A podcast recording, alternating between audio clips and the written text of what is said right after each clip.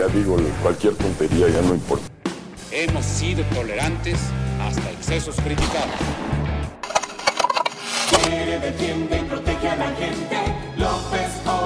Me canso ganso. ¡No tengo nada! ¡Pinche gobierno puto! Hola, ¿cómo están? Bienvenidos a una nueva emisión de Ni que fuera política. Eh, han habido como tres o cuatro episodios desde hace no sé cuánto, pero que se estaba grabando todo por Zoom y ahora ya no están viendo nuestras caras. La verdad es que a mí me gusta más así, porque eh, no estoy obligado a tener que tener una postura y ya saben, esas cosas aburridas. Pero, y, y además porque se oye mejor, la neta es que los pasados habían tenido una calidad medio, medio feíta, perdón por eso, pero pues así, así está mejor. Además es como la idea del podcast. Y pues nada, el día de hoy eh, vamos a platicar un poquito sobre lo que es eh, la restauración y, bueno, la, como la carrera de restauración de, arte y de, de, no sé, como figuras históricas, podremos llamarlo de esa manera. Eh, y para ello tenemos invitado a una persona muy especial, él es Max Rojo y es estudiante de, de, esta carrera que según yo está como licenciatura en restauración, ¿no? Sí, sí. Hola, mucho gusto. Bueno, pues yo soy Maximiliano Rojo, eh, tengo 21 años y actualmente estudio la licenciatura en restauración en la Escuela Nacional de Conservación, Restauración y Museografía Manuel del Castillo Negrete, eh, por sus siglas en CRIM. está larguito el nombre, ¿no? Un poquito. Como, no sé, luego bueno, las de la Universidad de Guanajuato son Escuela de Nivel Medio Superior, Centro Histórico. Y yo digo, bueno, podrían cortarlo, ¿no? Podría, sí. podría, terminar más, más corto, pero bueno, a la gente le gusta así hacer muchas cosas con letras. Y, y este, pues está bien. Eh, qué, qué, chido, qué chido que estudies eso. La neta es que eh, pues yo, no, yo no sabía exactamente qué estudiabas, pero de repente veía como en Twitter que ponías cosas así. Y decía, es que raro, ¿no? Porque como, como que hablabas, bueno, de repente veía que hablabas del, del Instituto Nacional de Antropología, Sí. Historia. Y, y yo pensaba honestamente que trabajabas ahí. O sea, yo decía, pues ya está trabajando ahí, no sé. Ah, bueno, fuera que ya me dieran mi plaza.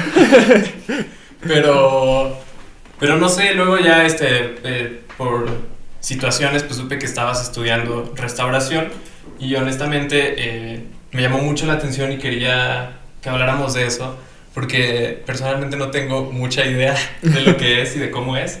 Y, y, no sé, se me hace como muy interesante que viviendo, pues, digamos, en un contexto similar tú y yo, eh, tú te hayas interesado como por ese tema y cu cuando no es tan común que, que, suceda, ¿no? Entonces, este, bueno, pues nos decías que estudias eso en esa universidad, está en la Ciudad de México, ¿no? Sí, sí, se encuentra en la Ciudad de México. Eh, apenas voy en el cuarto semestre. Y pues realmente hasta hace poco yo tampoco sabía mucho, mucho de este tema. Eh, fue hasta hace como dos años y medio que fue cuando me empecé a interesar en todo esto, porque más o menos cuando empecé a decidir que quería estudiar tenía como mis nociones, pero no había encontrado bien bien como este, como este que quería yo. Eh, fue por casualidad que me encontré en internet la página de la escuela, la página oficial de la ENCRIM, que fue cuando encontré el plan de estudios y que dije, esto es lo que quiero estudiar. Eh, pero realmente yo entré sin saber mucho de ello. Fue hasta que estuve propiamente aceptado en la universidad que empecé a conocer más de todos estos temas y qué cosas están como...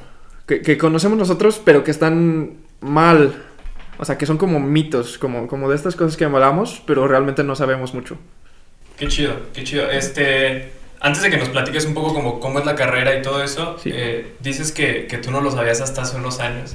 Y a mí me gusta mucho cuando las personas dicen como cosas así, porque a mí me molesta que me, no sé, como que en este sistema educativo en el que pues estamos, eh, desde primaria nos están jodiendo con que, oye, ¿y qué vas a estudiar? Y haz tu plan de vida y todo esto, ¿no? Y, Sí. y yo conocí personas que en primaria dijeron, yo quiero ser doctor, y, y sí, y siguieron, y siguieron, pero también la, la gran mayoría lo que decían en primaria, ni de pedo lo están haciendo. Pues ni me, ni me viene ni me va, la verdad, así que... Pero, pero ¿cómo, ¿cómo es entonces que, que, o sea, desde antes te interesaba eh, la historia, como eh, el arte, todo ese tipo de temas como humanidades? ¿O eh, lo adquiriste después? O como... Déjame decirte que mm, yo, este, afortunadamente por mis papás, por mi familia, siempre hemos ido de ir mucho a museos. Mis papás son como, siempre han, han estudiado eso. Bueno, más que estudiado, se han interesado sobre todo en temas de historia del arte. Llegaron a impartir cursos y creo que eso nos lo impartieron también a nosotros dentro de casa. Pero si te soy sincero, no me empecé a interesar en esos temas hasta que llegué a la preparatoria. Ah, sí. Sí, sí, como, pues, como niño te aburres en un museo, ¿no? Sí, sí. sí. yo, yo sí, yo, bueno, es que honestamente, a diferencia de ti, mi familia no es mucho de, de pues para empezar no es mucho como de viajar y, y tampoco de ir a museos, ¿no? Entonces, ninguna de las dos. Pero, pero no, a mí, a mí no me gustaban mucho. Des- después uno se interesa, ¿no? Sí, Lo que sí. dices, pero como que de morro, pues no sé, estás pensando en las luchas o... De, de, de morro estás pensando en jugar fútbol o qué, qué vas a comer en la tarde o cosas así. Eh, justamente yo no estaba tan interesado en esos temas hasta que llegué a mm, finales de secundaria y principios de preparatoria. Eh, fue porque me empecé a, a meter más en estos ámbitos con amigos de la familia que realizaban, trabajaban pues de esto. Una muy querida amiga de la familia que se llama Liz Valadez estudió teatro y pues ella me enseñó mucho tiempo teatro y me hizo encariñarme mucho con, con el arte, con las artes escénicas. Después conocí a mi profesor Gerardo, que en paz descanse ya. Él era un artesano, trabajaba mucho con, con papel maché, le gustaba mucho hacer las máscaras, hacía sirenas de papel maché. Y creo que fue con él cuando me interesó mucho esto de cómo se hacen las cosas y que a mí me interesaba mucho esto y mantener vivo pues todo su legado. Em, pues sí, me interesó mucho ya hasta una edad avanzada que serán unos 17 años, 15, 17, ya un poquito grande. Pero pues creo que es el proceso normal de, de ir Sí. creciendo, ¿no? Sí, claro, sí, es, normal ir cambiando, aunque a veces nos digan que no está bien o que tienes que elegirte por algo. Sí. No sé, este, luego, hace rato me, que fuera de esto me, eh, me comentabas que estabas estudiando otra carrera, química. Sí, sí, yo empecé estudiando química. Aquí ya tenía más o menos la idea que quería hacer una especialidad en esto de arte. Pero pues realmente no había encontrado nunca la- una carrera como esta, como restauración. Resulta que la página estaba, estaba fuera de servicio por bastante tiempo. Y por mera casualidad me la encontré y encontré el plan de estudios y decidí pues aventarme para Ciudad de México a presentar y a ver qué pasaba. Supongo que eso también es un, un buen mensaje para si a alguien que nos está escuchando le sirve. No está mal si cambias de opinión No. o si, si de repente necesitas este, como mover tu camino hacia otro lado. Es algo que, que a todos nos pasa. Sí, pues es que si uno no está a gusto, realmente pues ni No para qué sentido, sí. eh, ni para qué forzarse. Totalmente, totalmente. Y, y bueno, ahora sí, entonces, este, supongo que para ti, te lo decía hace rato, es muy obvio el, el cómo es tu día a día o cómo es tu cotidianidad en la escuela, pero, pero ¿cómo es? O sea, porque supongo que no es como nada más irte a sentar, digo, ahorita, ahorita, Ahorita en es- el ciberclases pues es solo prender la computadora y estar ahí sentado siempre. pero sí te tocó como presencial un tiempo, ¿no? Sí, me tocó como casi, casi dos semestres, casi el año, pero sí un poco antes de terminar el segundo semestre sí fue cuando ocurrió todo esto de la pandemia. ¿Y, y cómo, ¿Y cómo es la, o cómo era la cotidianidad de este? Me refiero a que obviamente no están este, en un salón de clases todo el tiempo, ¿no? Imagino. No, no, sí, también eh, sí es parte importante porque tenemos que ver mucho la teoría, sobre todo el primer semestre que es como la introducción a los, al patrimonio cultural. Es más, más que nada hacer investigación y comenzar con estos procesos de, de documentar. Eh, es más adelante, en segundo semestre, es cuando comenzamos a trabajar con piezas eh, originales de patrimonio cultural. Eh, comenzamos en segundo semestre con patrimonio cerámico, arqueológico. A mí, por mera casualidad, me tocó trabajar con piezas de Guanajuato. Ah, con una pieza del Cerro Barajas que se encuentra por Pénjamo. Y lo interesante de la carrera es que cada semestre es muy diferente. Eh, primero porque cada semestre se trabaja con un material diferente. Eh, por decir, en segundo semestre empezamos con cerámica, en tercero empezamos con textiles, en este cuarto semestre que estoy vamos con escultura policromada, que es madera. En quinto semestre y sexto semestre se abarca lo que es, si no me equivoco, es la pintura mural.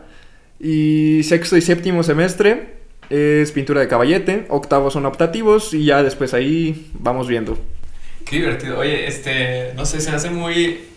Algo que, pues te digo que me puse a investigar un poquito como de, de cómo eso, de qué. Sí. Y algo que me llama mucho la atención y a mí me genera un poco de estrés, no sé cómo ha de ser para ustedes, es pensar que está también pues en su responsabilidad.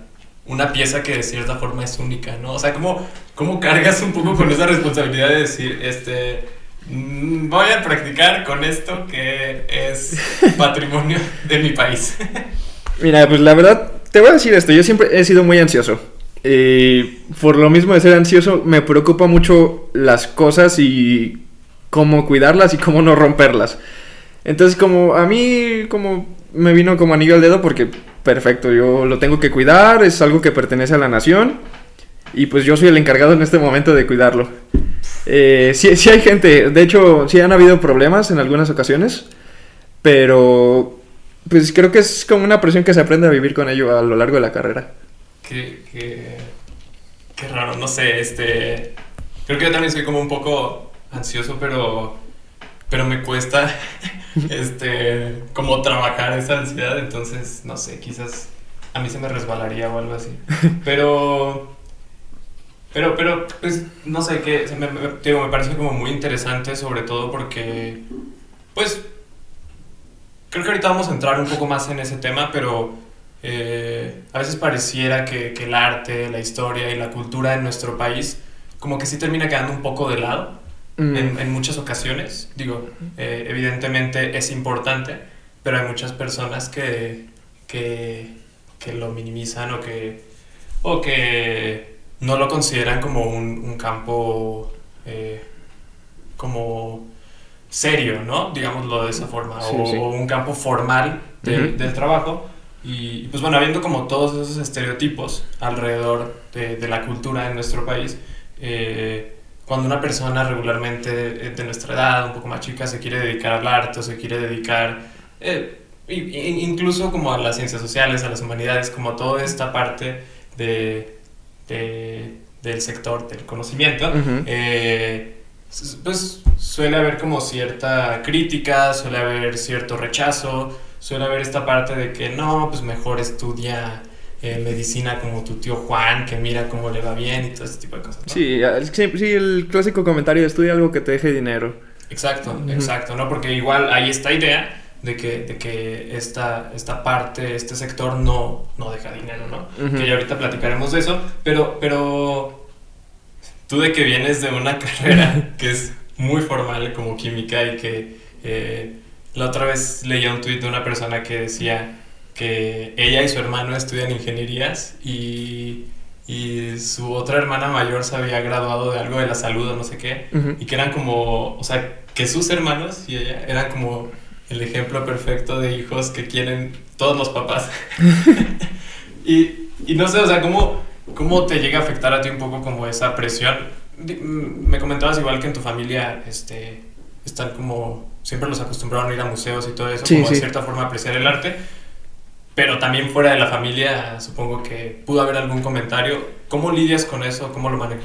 Mm, pues mira, mis papás la verdad me han apoyado mucho a lo largo de esto. Eh, cuando yo les mencioné que me quería cambiar esta carrera, primero, sí, la primera reacción sí fue como de, ay, pero piénsale, ¿no? Sí, porque ¿qué, qué, qué vas a hacer después? Pero me vieron tan convencido que al final dijeron, ah, va, pues ya, haz lo que quieras, ¿no? Sí, igual te apoyamos. Pero por fuera sí, sí he escuchado varios comentarios como, ¿para qué estudias eso? ¿Dónde estudias eso? ¿Y eso para qué sirve? Pues son, son comentarios comunes, la verdad. Sí, sí me han dicho varias veces. Incluso mi, propia familia me ha dicho así como de, ¿y luego qué vas a hacer de eso? Eh, sí me tiene un poco preocupado pues el futuro laboral, pero me siento tranquilo porque pues realmente pienso que estoy estudiando algo, algo que me gusta, la verdad. Eso, eso está muy chido. Eh, justo, justo hoy en clase una amiga decía que, que pues está- estamos hablando como que en la actualidad los trabajos no son como antes en cuanto a que tenías una plaza, no sé, por ejemplo, si eres docente, pues ya no hay plazas, entonces ya es como, eh, es difícil que puedas estar este, generando, mm, eh, ¿cómo se dice? Como, pues sí, tiempo laboral para, para el la jubilación, el retiro, Ujú. todo eso. Y, y decía que de cierta forma eso nos hacía ser un poco más libres en nuestra decisión, porque era como de, pues si voy a estudiar esto que se supone que es formal y tampoco voy a ganar mucho dinero, pues mejor estudio lo que sí quiero, ¿no? Eh, pero bueno, ya hablando como de eso del, del, del dinero, ¿tú dirías que sí se puede vivir de la cultura en, el país? Mm, Lo veo un poco difícil, pero pienso que sí es posible.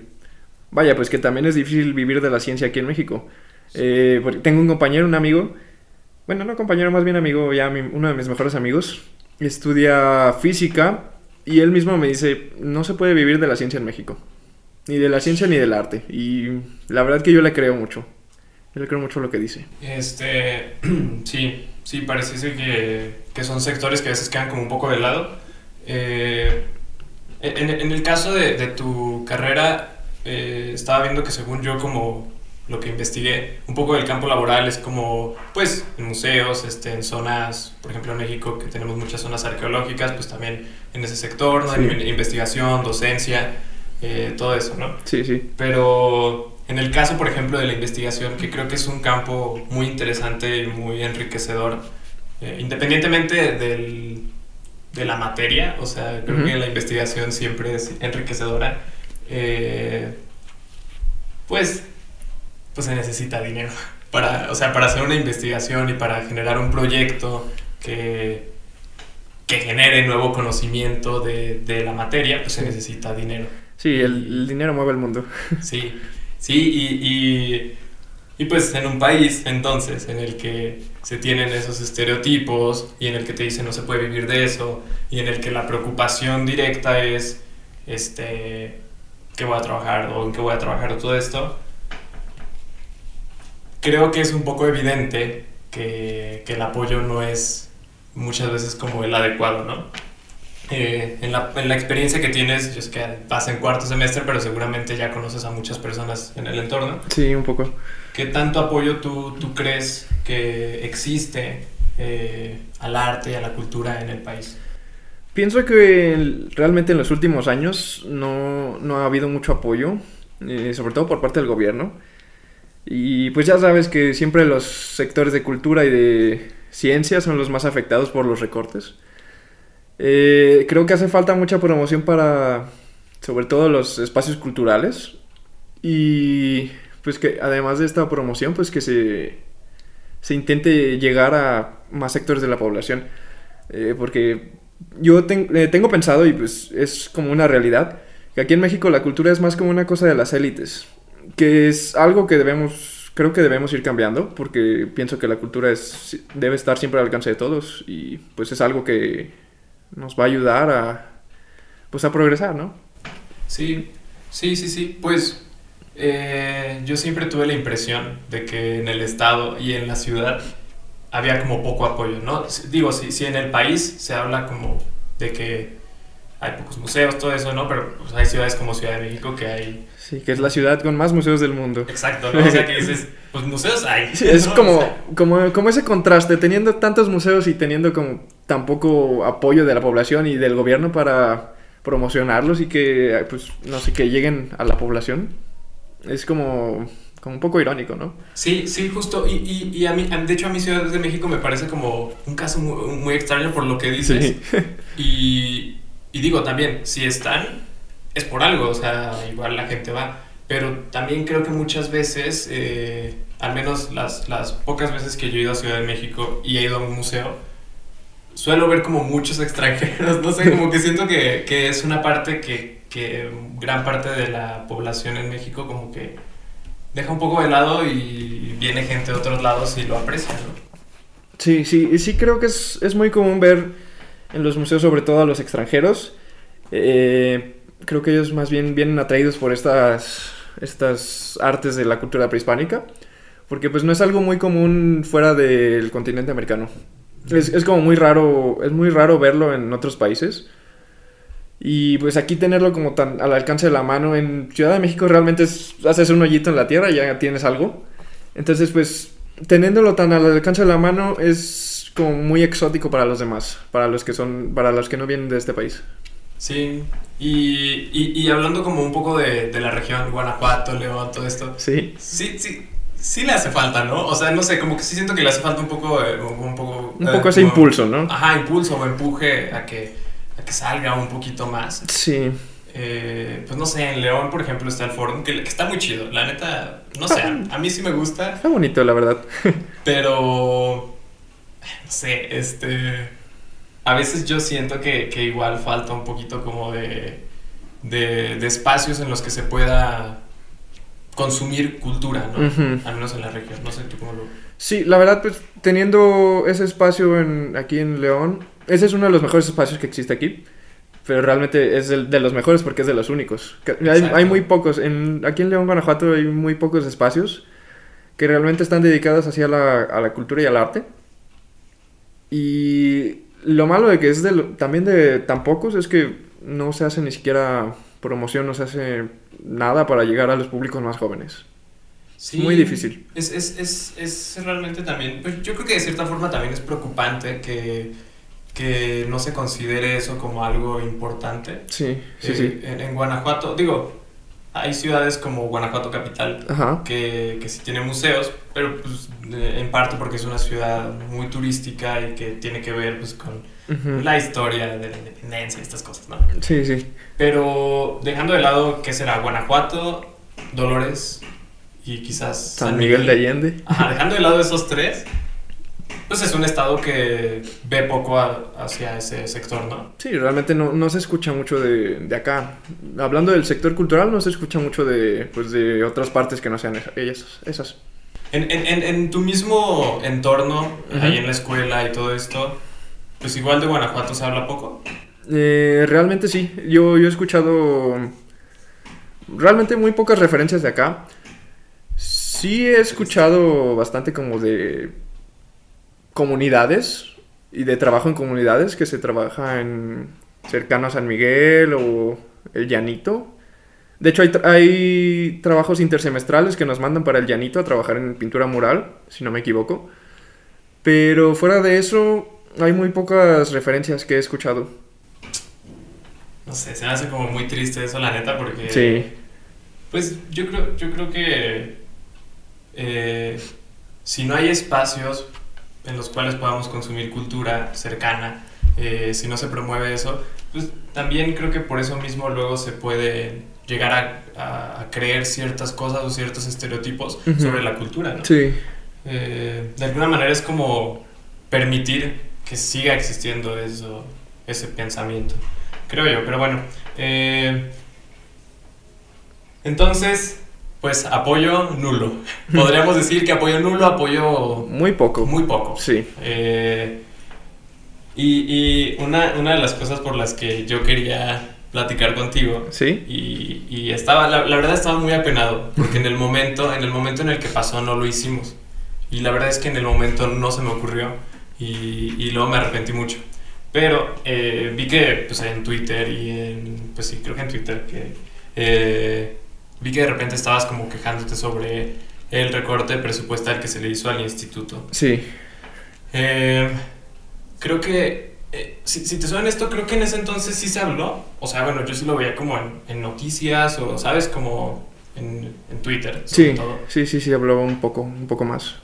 Pero, pero creo que aunque se haya hablado del recorte presupuestal, de repente como que se utilizaba también como pretexto para meramente criticar eh, al gobierno, ¿no? Que, que digo, muy válido. Sí, porque- sí, yo también creo que eh, fue como un doble filo ahí. Sí, yo creo, yo creo que es muy válido, pero en, en ese como afán de repente de, de querer criticar nada más, creo que se perdió un poco, eh, no, no digo que por ustedes, eh, creo que por el manejo de los medios de Sí, comunicación, más bien. este, se perdió un poco como en realidad las consecuencias que trajo ese recorte presupuestal. Sí.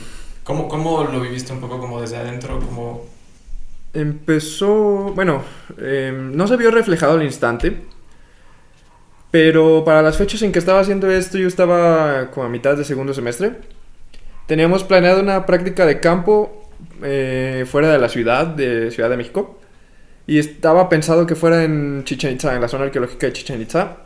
Resulta que con el recorte arqueológico, digo, el recorte, perdón, el recorte presupuestal, eh, resulta que la práctica ya no iba a ser en Chichen Itza, ya no teníamos los recursos para ir. Eh, hasta ahí me quedé porque ocurrió la pandemia poco después, pero tengo entendido que esa práctica nos la iban a cambiar para trabajar dentro de Ciudad de México, en una zona arqueológica de, de la ciudad. Este, por lo que yo estuve leyendo un poco, el recorte fue del 75%. Eh, sí, en varios semestres, en sexenios, perdón, han ido trabajando pues estos recortes. Además del 75% que se le hizo al Instituto Nacional de Antropología e Historia, se le hizo un 13% adicional a la escuela, a la Escuela Nacional.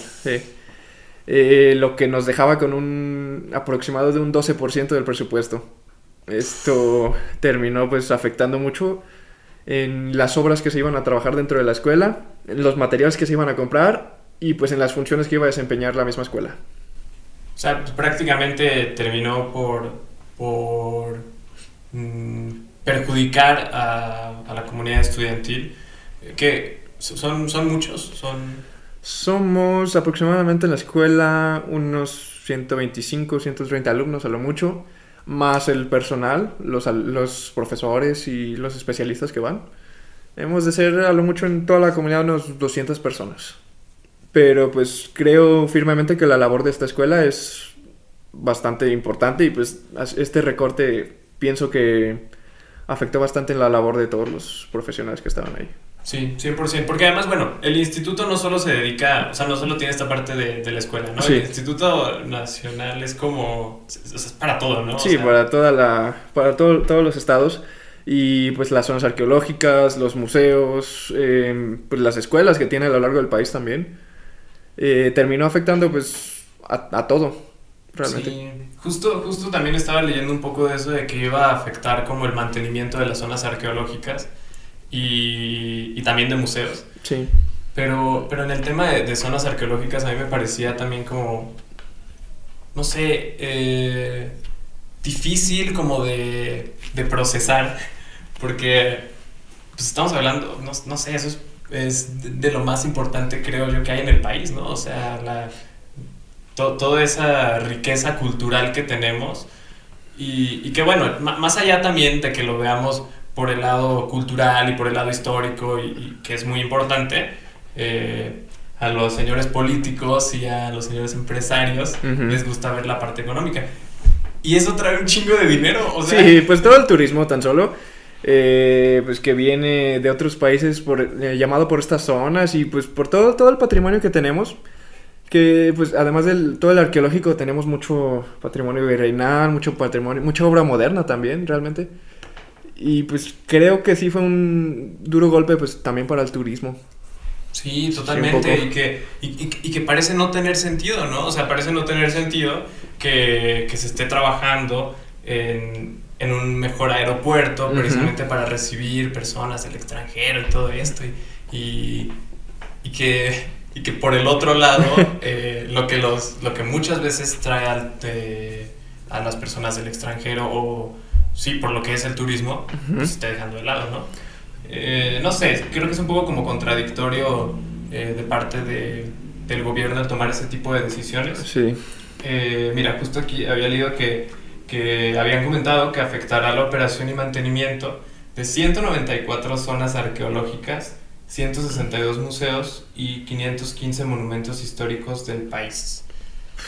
O sea, sí. parece, pues, digo, seguramente son mucho más que eso, pero parece como está afectando a todo, o sea, eh, toda, toda la historia y todo lo que tenemos, de lo que nos dejaron las... Uh -huh. Sí, pues realmente creo que sí, sí ha sido un, un golpe un tanto duro. Eh, después ya, ya no me enteré qué pasó con esto del recorte, no nos mencionaron nada. Bueno, al menos yo no me enteré. Pero pues sí estoy consciente que sí se redujeron los gastos, sobre todo en la escuela. y pues en ciertas zonas arqueológicas, que es donde eh, tengo conocidos, tengo profesores conocidos que han trabajado en esas zonas y que me han comentado pues más o menos cómo ha estado la situación. Qué feo. Eh, para, para, igual para muchas personas que, que nos escuchen y que, bueno, creo que la mayoría de las personas que nos escuchan son estudiantes Ujú. y, y por ahí alguna otra persona. Pero quizás, no sé, estas personas estén en lo que, en lo que llamábamos como campos formales, ¿no? Quizás este, pues alguien como yo estudiando comunicación o, o derecho o medicina o Ujú. todo esto. Y, y si están en esos campos y además no les interesa la cultura, pues pareciera que un recorte presupuestal a un instituto cultural no les afecta directamente. Eso digo, eso pareciera. Pareciera, sí. Pero ¿tú, tú, tú qué les dirías a esas personas? O, o más bien, si esas personas te preguntaran por qué es importante no recortar el presupuesto de un instituto cultural nacional. ¿cuál sería tu respuesta?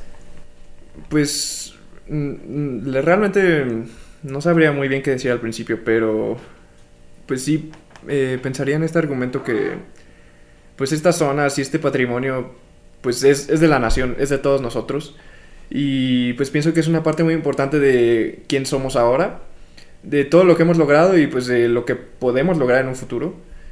Eh, pues es nuestra cultura, es parte de nuestra historia, eh, es parte de la historia de muchas otras personas.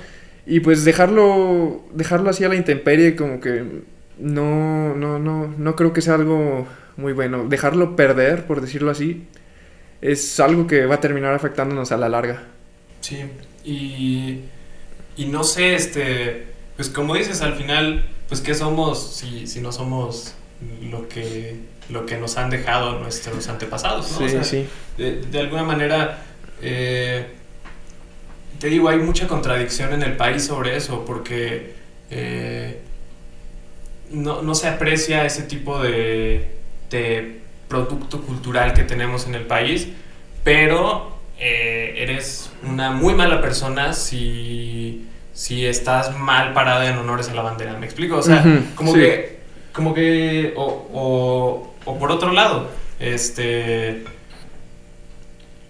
no importa si recortan el presupuesto que va a mantener a las zonas arqueológicas, pero eh, cuando juega la selección mexicana, ay, sí, México, ¿no? Y, Sí, este, sí. y somos mexicanos y la y nos paramos y cantamos el himno y si Ah, perdemos exacto. y si ganamos sí y pues es- creo que es mucho parte parte de este discurso nacionalista que pues está, es un poco contradictorio porque como para ciertas partes sí debemos hacer esto al pie de la letra y como para estas otras partes que son igualmente o hasta mayor importancia eh, simplemente las ignoramos las dejamos pasar Sí. O, o también, por ejemplo, ahorita que, que decía, se me ocurría que este Andrés Manuel pues estaba en esa lucha Ujú. porque regresaban el penacho de Moctezuma. sí Es como, o sea, está bien, digo, si quieres que lo regresen, digo, tú, tú que sabes de restauración y conservación sabrás si es buena idea o no. spoiler Pero- no ¿Eh? spoiler no lo es Sí, ¿no? Se puede deteriorar o es como muy difícil. Es muy difícil traerlo. Si lo traes, se deshace en el camino.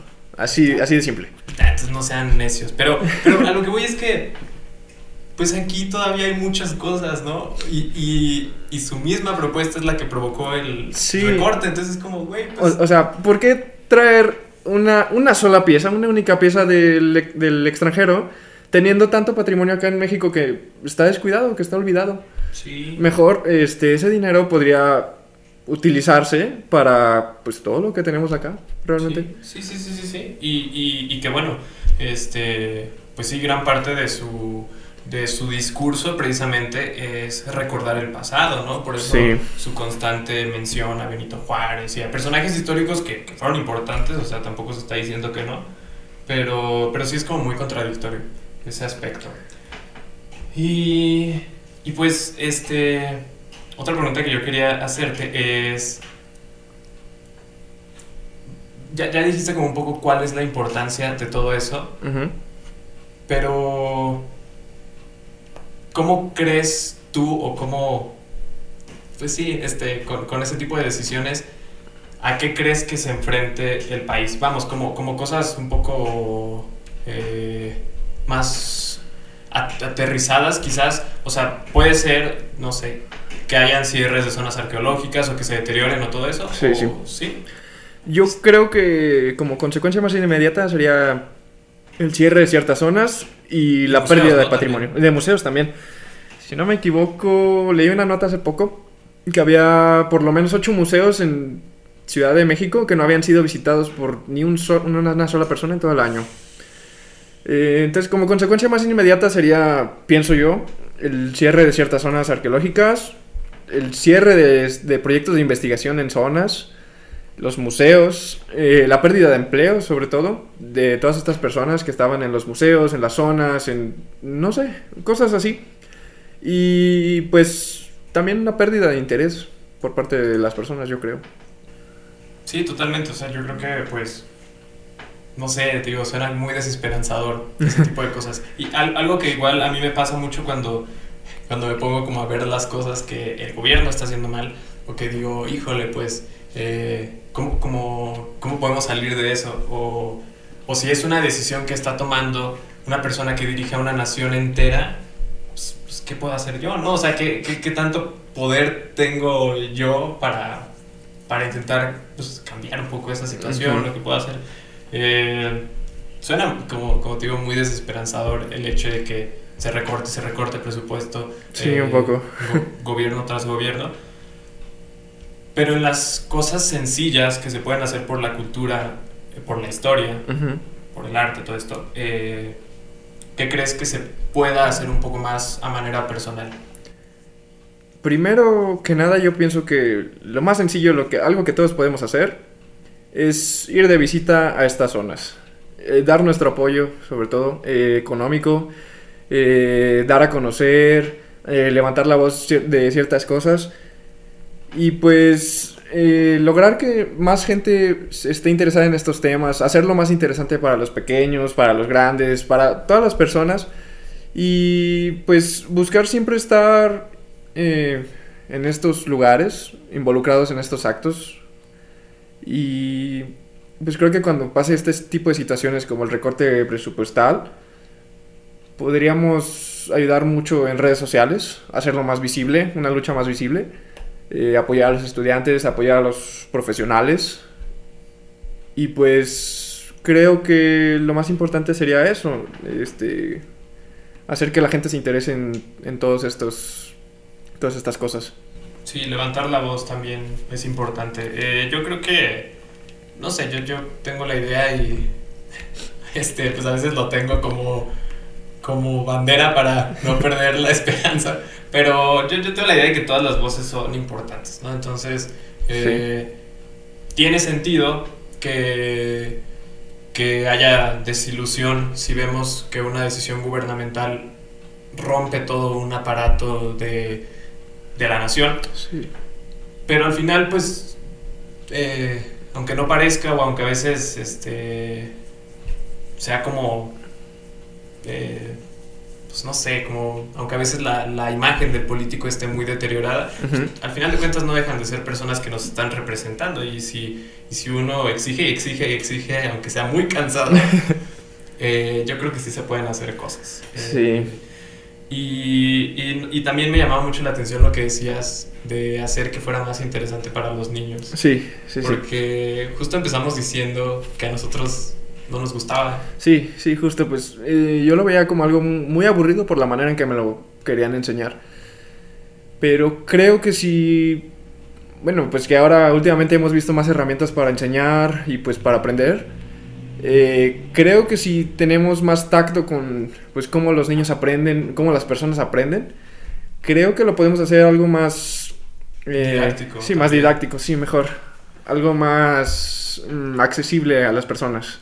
Sí, sí, también eso, ¿no? Que se pierde un poco como esa idea de que, de Ujú. que la cultura es para clases sociales Sí, altas. y que, ay, solo voy al museo para hacer mi tarea o que a ver qué pasa.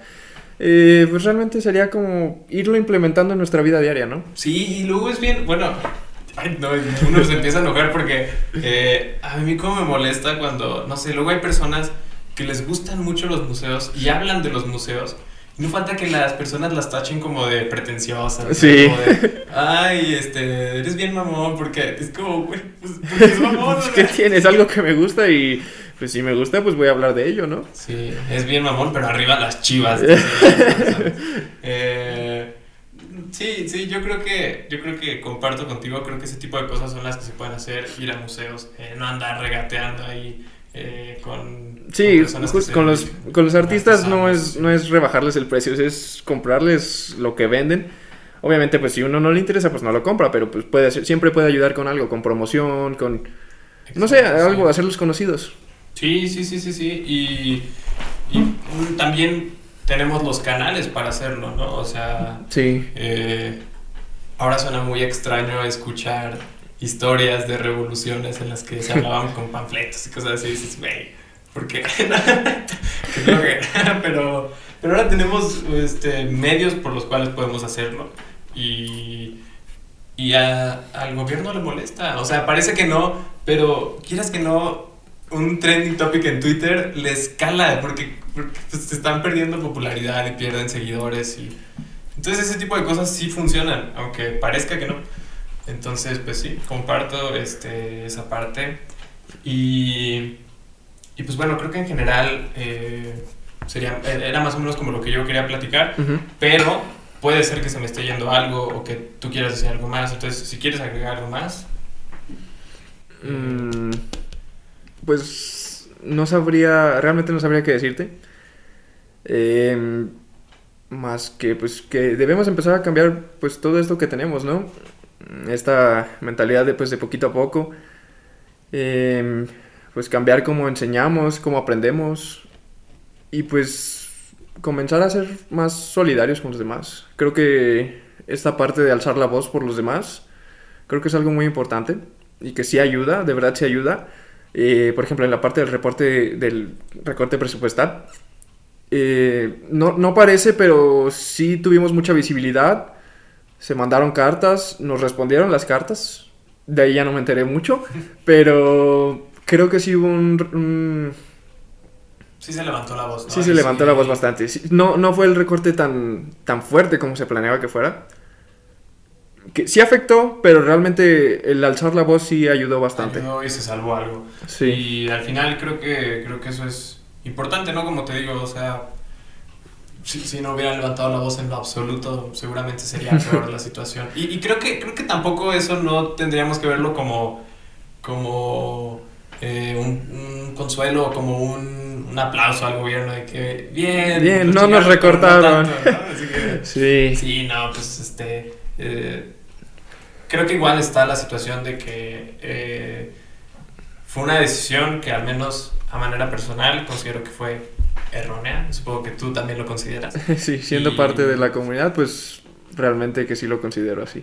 Y puede ser que, que alguien que nos escuche diga, no, pues yo creo que no, por tal cosa, y bueno, te- tendrá su opinión. Pero, pero al final es algo que está afectando a personas y, y consideraría que a todos podría ser en el país. Sí. Y, y pues nada, este. No sé, eh, me quedo con muchas cosas de esto, la verdad, porque. Quieres que no hablamos de que pueden seguir sus sueños. Si quieren estudiar algo que aparentemente no. eh, no es lo correcto o no es lo socialmente bien visto. Eh, también criticamos al gobierno, que es lo que hacemos regularmente aquí. y, y pues nada, este, si, si ya no tienes nada más que agregar, pues nada más como agradecerte. También eh, en redes sociales, pues, este, que, que, digo, si ahorita no pueden ir a museos porque la situación no lo permite, ¿de qué manera pueden hacer algo? No sé, supongo que seguir los canales oficiales del instituto o... Eh, últimamente han habido muchas pláticas y conferencias del Instituto de Antropología, pero también del Colegio México. Hay, hay muchas conferencias últimamente pues, de todos estos temas. Del Colegio México han habido muchas muy interesantes de, de trabajos de restauración. Eh, también hay muchas dinámicas, sobre todo en las redes sociales de la Secretaría de Cultura. Y pues creo que una forma de acercarse es, ahorita hemos tenido muchas herramientas y pues los, tour, los tours virtuales creo que son una, una muy buena No, herramienta para conocer museos de todo el mundo. Sí, pues eh, y este, híjole, a veces cuando ya estoy por cerrar siempre me alargo más, pero, pero hace poco estaba escuchando que, que una ventaja de que estemos encerrados es que es más fácil acercarnos a otros lugares. Sí. Y, y no parece. Es como dice, no tiene sentido lo que estás diciendo. Pero, pero sí, o sea, al final de cuentas, eh, se vio mucho como personas que crean contenido que, pues, si, si de repente las trabas eran que no podían verse presencialmente, pues ahorita era muy fácil enviar un link de Zoom y grabar cualquier cosa, ¿no? Sí, sí. Y, y- y creo que en ese aspecto también, ¿no? En lo de los museos, pues pueden aprovechar para, para tener recorridos virtuales de museos que posiblemente eh, sería mucho más costoso visitar presencialmente, ¿no? Sí, sí, que, son, que están muy alejados o por los horarios o... Pues, cualquier cualquier situación, situación, claro. sí. Totalmente. Y pues bueno, esas cosas pueden hacer, así que este, interésense por el arte, por la cultura y por la historia. Y, y si ustedes son personas prejuiciosas y feas, no sean así. no molesten, por favor. Y, y pues nada, eh, en verdad muchas gracias por porque has estado acá. Gracias a ti. Y siempre terminamos diciendo que la opinión será libre. Porque nosotros creemos que es importante, como te digo, que las voces sean libres y todo, todo ese tipo de cosas. Pero para ti, ¿qué es importante que sea un poco más libre?